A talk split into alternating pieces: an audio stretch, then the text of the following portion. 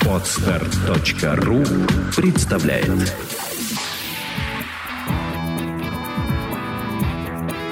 Александра и Андрей Капецки в лучшем психологическом подкасте «Психология, мифы и реальность».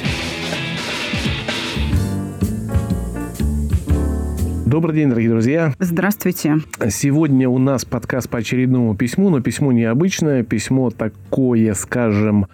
Прямо сериал, я бы сказала. По мотивам одного подкаста, который выходил в две тысячи семнадцатом году, назывался он «С милым рай и в США лаше», про девушку, которая уехала за границу, вышла замуж за иностранца, и, собственно говоря, спрашивала нас, как себя вести вот в, другого, в другой культуре, как адаптироваться. Мы ей ответили. И вот спустя какое-то время оказалось, что не все она в том письме указала. Произошли некоторые события, и эти события обсуждаются в следующем письме, которое она нам прислала. Мне нравится этот подход, потому что когда наши герои продолжают с нами общаться, и мы знаем их реальные судьбы, прямо получается такое реалити-шоу, ну или такой телесериал, можно видеть развитие ваших судеб и вмешиваться, и помогать. И это письмо, и эта ситуация сейчас, которая возникла, она показывает, как важно вам, дорогие слушатели, быть честными, когда вы пишете нам, чтобы мы прям били в яблочко, а не стреляли из пушки по воробьям. Потому что ну, мы оцениваем исключительно то, что вы пишете. Поэтому, если вы не все указали или некорректно описали, ну, соответственно, мы же не ясновидящие. И это еще один повод напомнить, что у нас э, есть курсы, которые решают многие проблемы. И вот таких писем повторных могло и не быть, если бы своевременно было бы решить. И, насколько я помню, он у нас стартует... Да, ближайший курс расширенный, который предусмотрен для решения как раз таких проблем, которые в этом письме, стартует двадцать седьмого октября. Вот уже немножко осталось времени.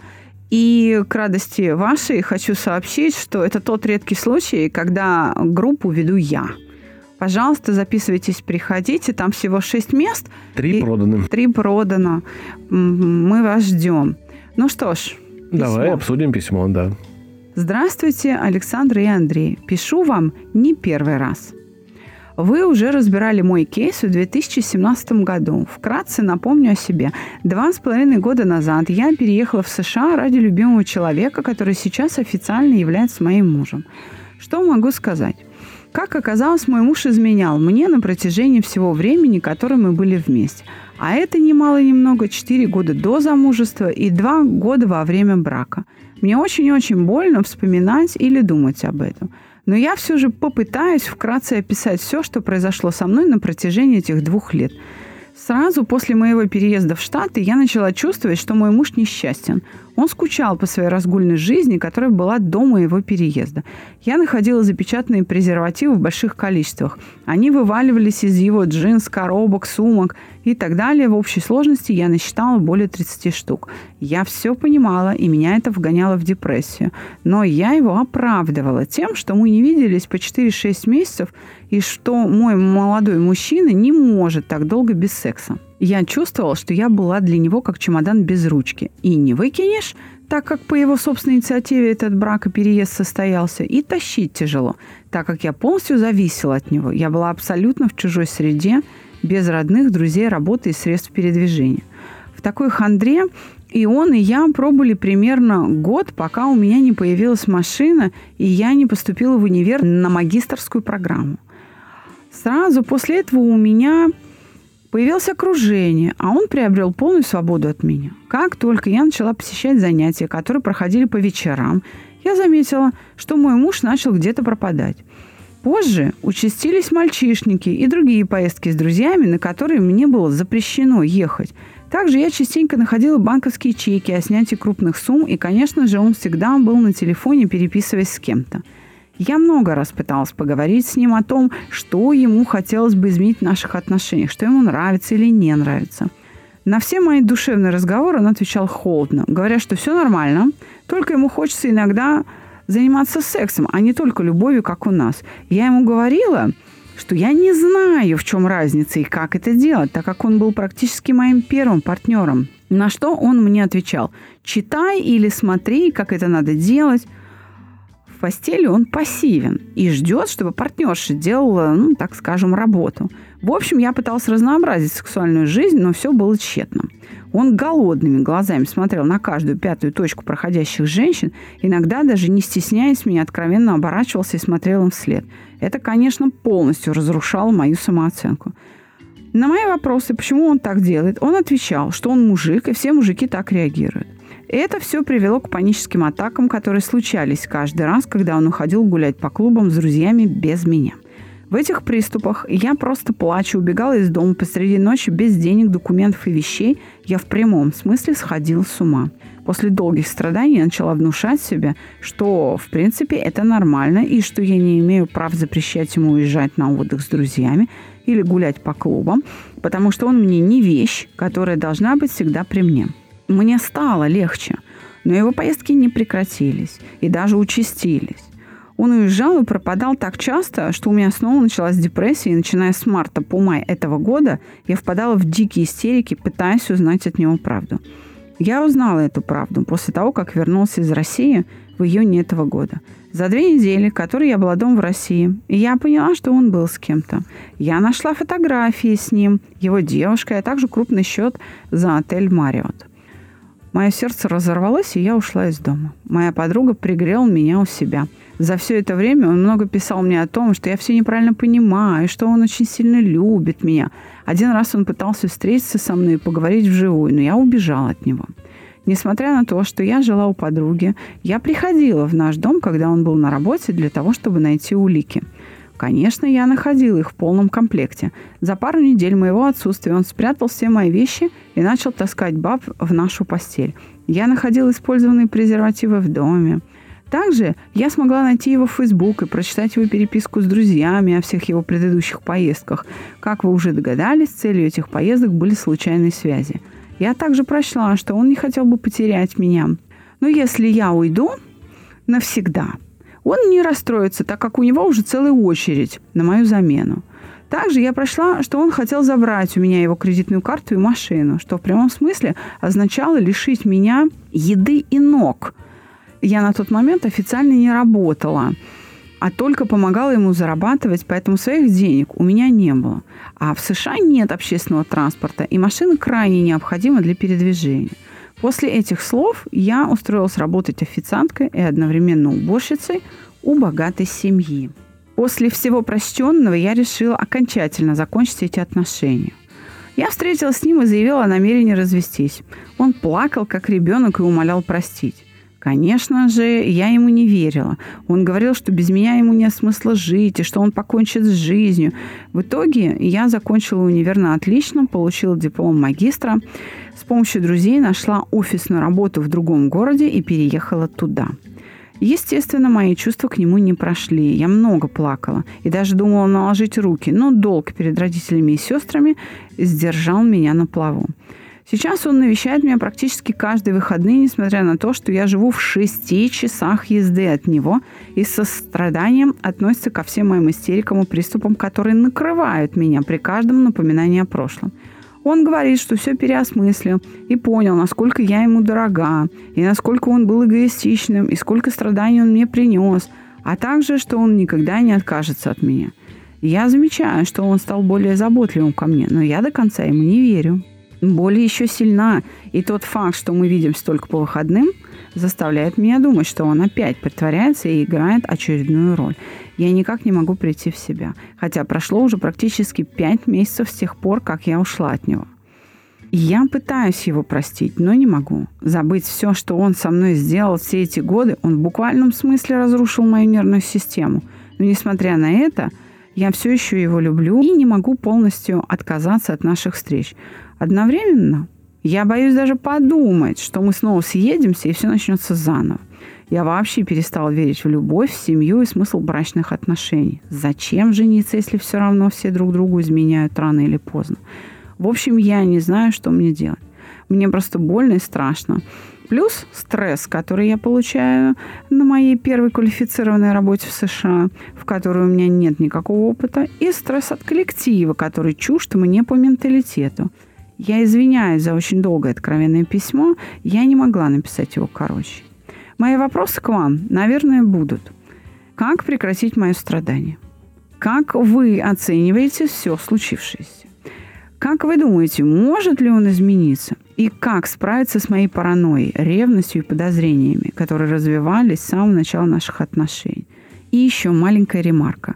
Моя вина в том, что это произошло, тоже есть. Я очень сильно его любила. Я делала для него все возможное. Кормила его иногда даже с ложки.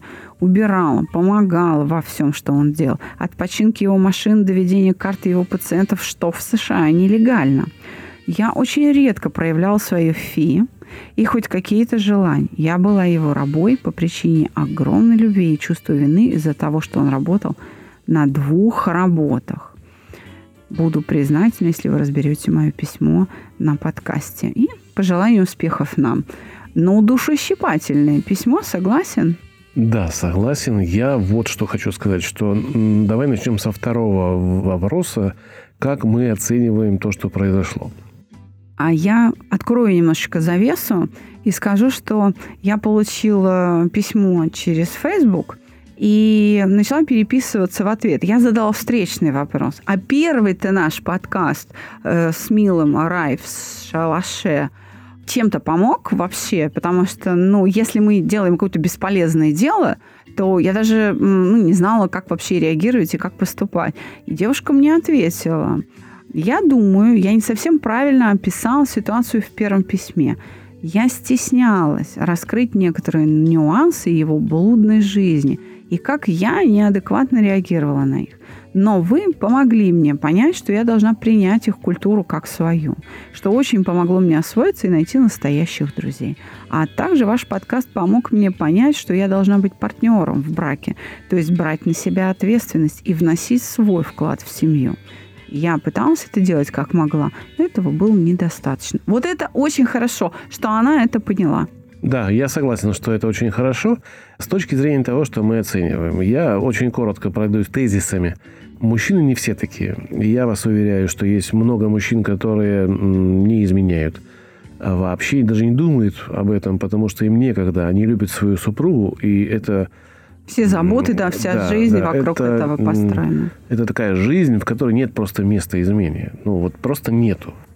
Дальше хочу сказать, что, конечно же, вы понимаете, и вы правильно ответили в письме, что часть вины за эту ситуацию лежит на вас. А в чем она? Она в попустительстве, в том, что не поставила рамки четкие, что вот этого делать нельзя.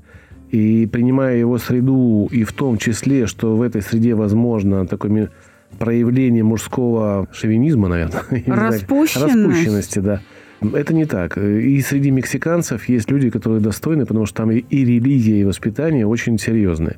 Поэтому я не думаю, что он к этому пришел вот единовременно. Если вы сказали, что это неприятно на каком-то этапе, то вы либо не вышли замуж. Да, сказали, он бы да, свинтился. Он бы свинтил.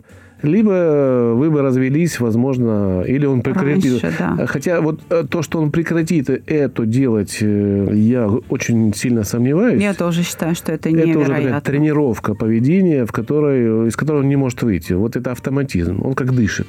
Он должен очень много потерять, очень много раз быть бит, очень э, много раз он должен пережить предательство со стороны женщин, которые он любит. И не одну такую женщину, чтобы остановиться в своей распущенности. Согласен. Все, что он делает в этой ситуации, похоже на то, что он хочет вернуть вас как рабыню. Но любви я в этом возврате не вижу вообще. Соответственно, мы оцениваем эту ситуацию как действующую на вас негативно. Из нее нужно выходить. Нужно ее принять, оценить и идти дальше. Она вышла из нее. Подожди. Она же вспомнила о чувстве собственного достоинства, нашла в себе силы и оборвала это. Но он же теперь э, имеет возможность приезжать. Она его пускает в дом. Она а... с ним общается.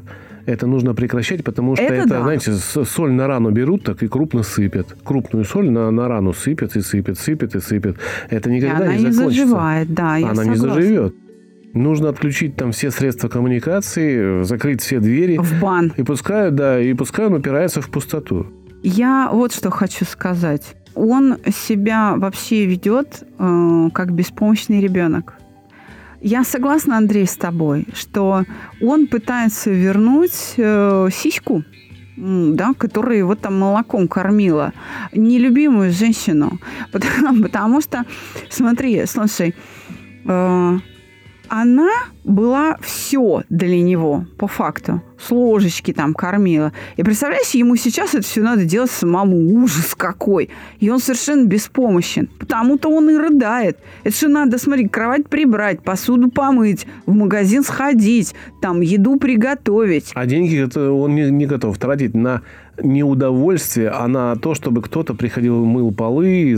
То есть... Да, я так понимаю, на домработницу он не, не, не, не тратится, как да. бы не тратится. А представляешь, и вот весь этот грязь и бардак, надо еще женщин водить. Ужас какой! И он, он просто сейчас выглядит как ребенок, который в детском саду остался сиротой. Представляешь? И надо как-то в этом мире жить.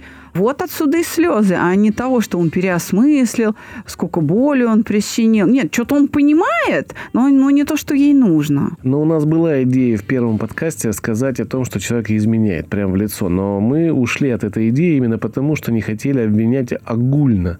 Хотя по всем признакам это как раз и происходило. Но, опять же, мы стараемся оперировать фактами, а факта прям прямого такого подозрения не было, и высказывать его, и разрушать семью на нашем подозрении мы посчитали неправильным. Но, да, но, было дело. Хотя в том письме уже были ну, какие-то м, такие симптомы именно вот этого, то, что происходит. Поэтому хочу обратить внимание, дорогие друзья, кто нам пишет, пишите правду. Пишите с других аккаунтов, анонимно, нам все равно, но пишите правду. Если вся правда не будет скрыта в вашем письме, мы не сможем его разобрать так, чтобы вывести... Принести на... пользу. Да, принести вам пользу. Соответственно, не лгите себе. Ведь когда вы письмо пишете, вы в первую очередь себе пишете. Вы Это пишете... правда. Это правда. Своему сознанию, а уже потом мы, вторые люди после вас, которые это читают. Не вредите себе, пишите честно. И это тогда знаете, будет как? Нам да. проще, и вам проще получать ответ. А то получается примерно следующая ситуация. Вы включаете сигнал эс о эс и указываете неверные координаты. Да, да. Помощь приходит не туда. Представляете? Для нас это вообще или, ужас. Или, да, или, допустим, тонет э, круизный лайнер, а информация, что это ну, рыбацкая шхуна. И к нему на помощь приходит ну, буксир. А должен прийти еще такой же лайнер. И да, не один, всех... да. Размер катастрофы может быть больше, чем вы думаете, и нужно его просто описать. А уже как помочь, мы постараемся. Послушайте, мы никакой корости вообще не имеем. Мы и работаем здесь просто ради вас. Вот поэтому мы и говорим о своих курсах. Вот поэтому мы и говорим о своих курсах, да, о том, мы, что... мы не можем удаленно помогать, к сожалению. Мы можем описать, как это сделать. Совет но... помог только в какой-то части, да. в как... которой человек может воспользоваться им. А с переживаниями наши советы не помогают справиться. Для этого нужны вот реальные упражнения. Ну уж простите, что такова селява, что называется. Вот Господь Бог нас такими сделал, и да, иногда нужна помощь специалиста. Давайте вернемся, кратенько пробежимся. Ее попустительство в Она это осознала, да, она, она это про осознала. это написала. Большая умница. Привело к той ситуации, в которой она, она сейчас находится. Из этой ситуации выход один. Принять эту ситуацию, отправить человека в бан, чтобы он подумал, чтобы вы подумали, чтобы прошло какое-то время. И, возможно, да, возможно, он изменит под страхом вообще вас потерять свое, свое поведение. Но я вас уверяю, вот даю сто пятьдесят процентов. Как только вы к нему вернетесь, через какое-то время, через месяц или два, это все повторится по новой. Я э, вот что хочу сказать. Всегда, как бы вы не увязли в болоте, всегда есть твердая точка опоры. И эта твердая точка опоры – ваше чувство собственного достоинства. Да, оно у вас есть. Оно у вас есть. И причем здесь не важен размер этого достоинства. Оно очень у вас большое или едва заметное Главное, для вас самих. Было. Если оно просто существует, вы на эту точку опоры внутри себя всегда можете встать и, оттолкнувшись от нее, всплыть из любого болота. Что она и сделала, сделала, и это очень хороший пример для наших слушателей, если, не дай бог, кто-то в такой ситуации находится. А те, кто из этого выбрался, они сейчас будут со мной согласны. Да, да. Да. Так что это первое. Обратитесь к себе, там есть на что опереться. Второе. Как мы это оцениваем, мы в целом уже сказали. Ситуация Ей, да. благоприятная, потому что у вас закаляется характер. Он уже у нее, да, закалился. Она большая умница, что отказалась от розовых очков. Это правда. Но те из наших слушателей, кто сейчас захотят осудить девочку или посмеяться на нее, ой, какая дура, там, какая глупая, да, я хочу, чтобы вы воздержались от этого. Я немножко приоткрою завесу, а вообще о каком человеке идет речь, потому что я это знаю, а наши слушатели нет. Ее нельзя обвинять в такой наивности. Нельзя. Она продукт своей культуры и, между прочим, своего хорошего воспитания. Это девочка из Калмыкии. В Калмыкии среднеазиатская культура, буддийская культура, и для нее такое поведение женщины совершенно естественно. Более того, в культуре этого этноса культивируется именно такое поведение. Она его хорошо усвоила на пять с плюсом. И, допустим, такая женщина была бы идеальной женой, там, не знаю, у мусульманина. Ну, к примеру. Прям вот это то, что нужно. И она была бы там счастлива, и ею бы гордились, и облизывали ее, и так далее. Просто ее любовь оказалась обращена на несоответствующий ее культуре объект. Это не глупость, и это не слепота. Это просто разница в культуре, это просто некоторое невежество. Мы не можем знать все. Ну, не можем. Ну, вот так влюбился человек. И, собственно, она следовала своей философии. А он своей философии следовал. И плевать он хотел на... У него семейные ценности. Это просто, ну, там, совместный бюджет где-то вместе. Вот так. Не, как, не только с ложечки покорми, дома убери, он приготовь. Он получил больше, чем он хотел. Заполни карточки пациентов. Это же кто-то должен делать бесплатно, а тут Слушай, вот... Так я говорю, так он получил гораздо больше, чем он хотел. И он так к этому привык, а теперь вот он беспомощен. Откровенно говоря, хорошо, пусть мучается. Как говорила героиня советского фильма «Формула любви», она говорила, страданиями душа возвышается. Вот пусть помучается. Есть такое расхожее выражение в России, что через уши не доходит, через жопу дойдет. И чем ему больнее, чем дольше эта боль длится, тем быстрее он сделает правильные выводы. Но... Давайте вернемся к подкасту, к выпуску, который был буквально там недавно, о развитии с профессором Теслиновым, где, обсуждая развитие, Андрей Георгиевич приводит пример семьи. То есть человек вступил в брачные отношения, в новые отношения с реальностью, юридически, а фактически продолжил э, жить как женатый холостяк. То есть ничего не изменилось. Вот этого внутреннего движения души, вот этого развития личности не произошло. Юридически он в новых отношениях, а по факту нет. И, собственно говоря, даже когда он вышел из этих отношений, тоже акта развития не произошло. Поэтому ответ на третий вопрос. Он не изменится. Никаких признаков нет. Вы действительно правильно боитесь того, что он вернется, потому что это действительно пойдет колесо в ту же сторону. Вы просто представьте, что в вашей жизни дальше, когда вы с ним сойдетесь, не, не дай бог, конечно, или... Ну, не знаю даже, как сказать. Не, не я бы, если бы моей, а, моего да. авторитета хватило, я бы запретила ей. Да. Но вы сошлись, и он продолжает это поведение. Что с вами происходит? Смотрите, вы простили его, он вроде как не изменяет, а потом опять изменяет. Нет, он и... просто будет лучше прятаться. Ну, да, но вы все равно об просто этом узнаете. Просто период будет да, дольше, да, и все. Вы все равно об этом узнаете. И вот эта рана незаживающая будет теперь вообще у вас огромной, если она сейчас большая. Поэтому, чтобы он изменился, вам нужно от него уйти. Через какое-то время, возможно, вы увидите в нем изменения. И честно вам друзья, говоря, вам они... друзья должны говорить об этом, а не он. Что он меньше стал там, с женщинами ездить или вообще перестал. Он грустит. Вот это как раз и есть изменение. Человек, который хочет помириться, он не едет шесть часов каждые выходные.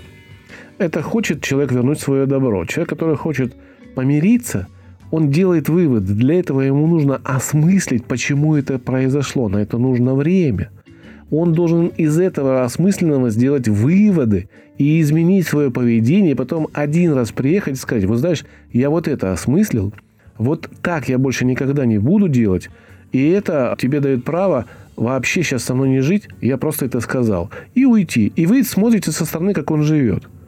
И только потом, может быть, вы придете к нему и скажете: вы знаете, мне друзья сказали, ты вот больше не занимаешься блудством и хороший человек. Все, я готова, если а вы чё, его любите. Что ему мешает переехать в его город? Он вообще-то гражданин США. И если я правильно помню, он врач, который вообще там неплохо зарабатывает. Что ему-то мешает переехать? Но дело Практика, не в этом. Видимо, есть своя. Ой, я, я, я умоляю. Тут же вопрос, я каким хочу быть? Счастливым, да, или рядом каким? Со своей женщиной. И все. Да, да, да. Если прям он никогда не откажется, ну так и где подтверждение? Я вот что хочу сказать. Наверное, подобного рода рассуждения многим девушкам в голову приходит, и даже многим мужчинам. В этом смысле, Андрей, ты большой молодец, что ты все это воспроизвел сейчас в эфир. Но вот именно этим ходом мысли и не надо пользоваться. Не надо ждать у моря погоды. Они разного уровня люди. Разного не только культурного уровня, но и разного уровня осознанности, разного уровня развития. Даже если он изменится, он все равно не встанет на ту точку развития, на которой находится эта девочка. И поэтому я еще раз говорю, была бы моя воля на то, я бы ей запретила. Я же говорил гипотетически. Если бы он хотел меняться, то было бы вот так. А этого нету. Поэтому я не говорю, что жалкие это будет. Жалкие потуги, да. Вот точно не для нее. Не для это нее. Совершенно разные Она люди. Она для больших свершений в этой жизни. У Браво! Нее, у нее очень хороший характер. И я хочу сказать так, что э, такой характер терпеливый – это кладезь для любого мужчины. И этот мужчина, ну, поверьте, если как только вы освободитесь от старых отношений, у вас появятся новые. Вас будут ценить. Все равно найдется человек, который будет ценить вас как человека, а не то, что вы делаете для этого человека. Да, она, э, я даже не знаю, как ее хвалить, потому что в таких условиях, в такой беде находясь, она с красным дипломом в чужой стране, без через друзей, посудомойку, да, через, через официантку. Вообще, ну, это фантастика, просто фантастика. Целеустремленность бешеная. Да, поэтому, боже мой, еще раз говорю, поставьте на телефоне заставку. Телефон руками не трогать. Это мы переходим к пункту, что делать. Что делать, да. Как прервать страдания. Напишите помадой на зеркале, когда вы чистите зубы, вы будете это видеть. Телефон не брать. Телефон руками не трогать, да. Перелистните эту страницу. Начните бегать без телефона, начните встречаться ходить с, ли, с, с друзьями. Людьми без телефона, оставляйте его дома. Предупреждайте людей, да. Что вы приходите на встречу без телефона. Все, это нужно прекратить. Помогите себе. Зачем вам постоянно травиться ядом, когда вы можете этого не делать? Собственно, и все. Что касается практик каких-то, да, мы, мы уже советовали а, в одном из выпусков, да даже не в одном из выпусков, занимайтесь дыхательными практиками, но только, ради бога, без медитации. Дышите правильно. Есть методика самая простейшая, называется семь одиннадцать. Там вдох, короче, выдоха. Да. И если вы правильно дышите, у вас постепенно, вот в моменте вот этого дыхания, вы успокаиваетесь. И если вы почувствовали, что вас что-то тревожит, вот просто вот эту технику дыхания применяйте, уже вам будет поспокойнее. Но у нас выходит приложение, наконец-таки мы все-таки его выпустим, наверное, в ноябре.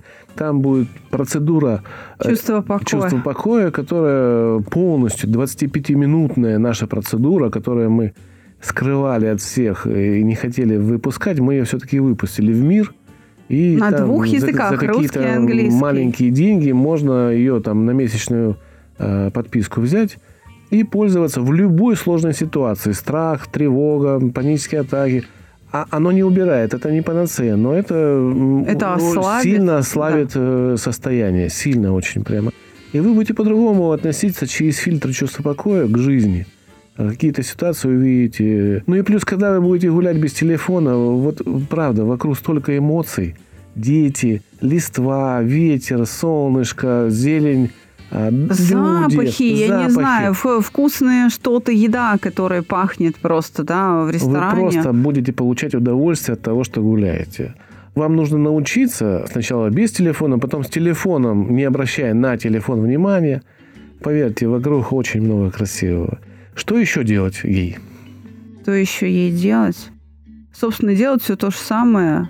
И здесь ей важно научиться не делать, то есть не встречаться с ним. Все, еще раз говорю. Закрыть, перелистнуть последнюю страницу, закрыть книгу, выбросить ее. Все. Она свою школу прошла. Для наших слушателей и для автора письма я хочу сказать, что наивность – это не порок, но это большая беда, правда. И действительно, она очень дорого обходится. И надо быть готовой принять реальность такой, какая она есть, и видеть, кого ты любишь, не достраивать образ. Не все должно быть оправдано. Нужно уметь смотреть реальности в лицо. В этом смысле следует вспомнить высказывание Юрия Михайловича Орлова в его брошюре «Как беречь любовь» о том, что избыток любви не менее вреден, чем ее недостаток. Я не призываю к уменьшению любви, да, но я призываю не искажать реальность фантазиями. Это правда. Потому что в противном случае можно попасть в ситуацию, где человек будет просто ну, чудовищно подлым. Знаете, это реальная ситуация, которая произошла с моей воспитанницей. Она влюбилась, и мужчина обещал ей там с три короба. Вот с три короба ей наобещал. И буквально его задачей, как выяснилось, было всего лишь одна ночь. И буквально после этой ночи на утро он ей сказал «до свидания». И на все ее упреки, что вот ты мне это говорил, ты мне это говорил, ты мне то говорил. Он, знаете, что ей ответил? Он сказал, да, я это говорил, но верила ты. Это просто чудовищно. После таких слов, мне кажется, надо драться просто. Надо просто бить. Нужно приходить в себя до того, как с вами случилась такая беда. Там было где-то о работе, о том, что трудно ей работать в коллективе с другим менталитетом. Я думаю, что если вы нашли уже одно оправдание... Другой уже, менталитет, да, да. Это оправдывает то, что вы их прощаете уже, в принципе, да. да? Нужно поискать еще какие-то причины, которые могут вас сблизить. Может быть, чашечку кофе попить. Вам нужно завести дружбу на работе. А вам тогда будет работа не в тягость и не будет еще одним таким... Стрессовым, стрессовым фактором. фактором в этой ситуации. Вам нужно как можно больше сейчас убрать, разгрести все проблемы, оставив вот эту одну большую. И вы знаете, как ее решать. И просто взять и решить эту большую проблему, чтобы другие маленькие проблемы не мешали. Чтобы набраться энергии, нужен период гармонии. Сделайте все для того, чтобы это было так. Да. И не лелейте мечту, что у вас есть чувство, что, может быть, вы когда-нибудь с ним вот еще. В данный момент просто нет и все. Что будет дальше, не загадывайте. Может быть, все, дальше что угодно. Что-то будет, но не, не с фан- ним. Не фантазируйте. Не фантазируйте на эту тему вообще. Если человек вас предал один раз, он предаст вас и второй. Это жизненный опыт всего человечества говорит, что человек предавший, он предает. Но, с другой стороны, что она делает? Она сейчас относится к категории тех, кто, обжегшись на горячем молоке, там, на холодную воду дует. Да. Это, это другая крайность, в которую тоже не надо впадать. Теперь ты у меня с языка сняла, потому что как раз я об этом хотел сказать, что мужчины есть. Обязательно в ее жизни будут мужчины, которые так поступать не будут. И это, для них это будет да. дико, да. И их огромное, их больше, чем таких, как ваш муж. Их больше, намного больше. Если бы было по-другому, человечество бы не развивалось. Ну да, бы так. Нас не существовало бы сейчас.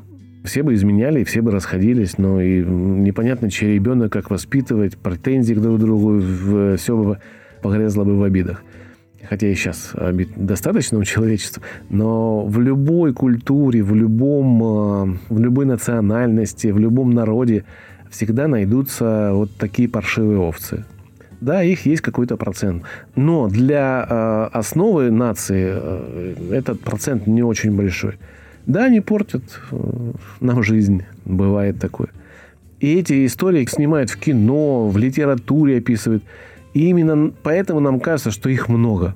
Но на самом деле это просто использование эмоций в художественной литературе, там, в произведениях. Чтобы, чтобы еще раз обратить еще, внимание. Да, обратить наше, внимание, да. что так. И благодаря этому многие люди не делают именно так. Поэтому нет. Таких, как ваш муж, не так много. Для этого нужно просто открыть глаза. Еще раз, нужно эту историю завершить, открыть глаза, посмотреть направо и налево. И прежде чем придумывать себе на этот раз уже ну, какие-то ужасы, тоже посмотреть, как на самом деле будут складываться ваши уже новые отношения. Чтобы ваша голова повернулась вперед, она должна прекратить смотреть назад. Да. Она не может, не может смотреть назад и смотреть вперед. Ваши отношения возникнут только тогда, когда вы превратите... То есть розовые очки на черные менять не надо. Да, да, надо да. смотреть своими глазами. Ну и, собственно говоря, еще раз хочу похвалить автора письма за то, что она обратилась за помощью, нашла в себе силы признать какие-то свои ошибки. Она фантастическая умница, потому что в тяжелых условиях получила образование, встала на ноги, у нее есть работа, потому что у нее есть чувство собственного достоинства, у нее есть интеллект, а та часть ее души, которая была по-ребячески наивна, она сейчас отпала и выродилась в нечто другое. Но она не должна выродиться в сомнении и в мужненавистничество. Это уже вопрос вашего контроля эмоций, которые лучше, конечно, решать вместе с наставником, потому что психика – это очень мощное средство управления там, и собой, окружающей средой. И, ну, как бы самоучитель тут не предполагается. Хотя, опять же, скоро, буквально через месяц, должно, наконец, быть опубликовано и в App Store, и в Google Play мобильное приложение «Чувство покоя», плюс э, литература Юрия Михайловича Орлова. Ну и, конечно, переписка со мной, мы не бросаем своих. Да, После пишите. разбора писем пишите. Все наши слушатели, все авторы писем получают ссылку в ответ на подкаст по его письму. И еще какое-то время мы даже переписываемся, ну, сколько человеку это нужно, чтобы поддержать, направить и так далее. А ближайший курс расширенный веду я. Это моя группа. Три места. Да, двадцать седьмого октября в этом году. Так что жду вас в гостях проекта «Чувство покоя». Да, и немножко еще рекламы. У нас скоро запустится тест, который вы все знаете как тест «Чувство покоя», который многие проходят. Стоит он тысячу рублей, но речь не о нем. У нас будет тест для компаний. Если вы являетесь Рекрутером. рекрутерами, которые ищут персонал, для вас есть партнерская программа в этом тесте. Если вы являетесь эйч ар-директором в какой-то крупной компании, вам нужно знать, как ведут ваши сотрудники. Для вас есть тоже корпоративные предложения и с кабинетами, с определенными видами оплат, со скидками большими от объема заказанных тестов. Этот тест показывает то, как человек себя будет вести в стрессовых ситуациях. Да, это... все пишут в анкетах стрессоустойчив. Да. А но чем они это он... подтверждают? Да, вопрос. Просто ну, своими словами. Поэтому... Хотите верьте, хотите нет, но можете перепроверить. Поэтому связывайтесь с нами любым удобным способом. У нас все наши реквизиты есть, как связаться, телефоны, имейлы на нашем сайте моспсихолог точка ру. Мы готовы обсуждать, потому что тест довольно дорогой вышел в изготовлении и подготовке вот этой базы серверной, чтобы могло много людей одновременно пользоваться этой услугой.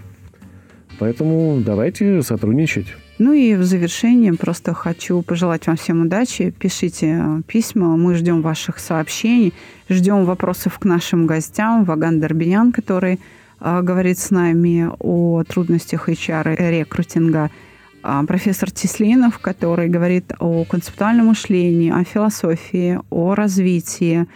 Полюбившаяся молодежной части нашей аудитории «Нервотрепка». Пожалуйста, если хотите, присылайте что-нибудь интересное. Мы на «Нервотрепке» У нас разберем. Еще будут программы, не только те, что мы перечислили. Мы будем развиваться и, и запускать подкаст, может быть, четыре раза в неделю. Если появляются, будут новые авторы под нашим брендом. Все, спасибо вам большое за внимание. Всего доброго, до новых встреч. Пишите письма полностью честно. До свидания. До свидания.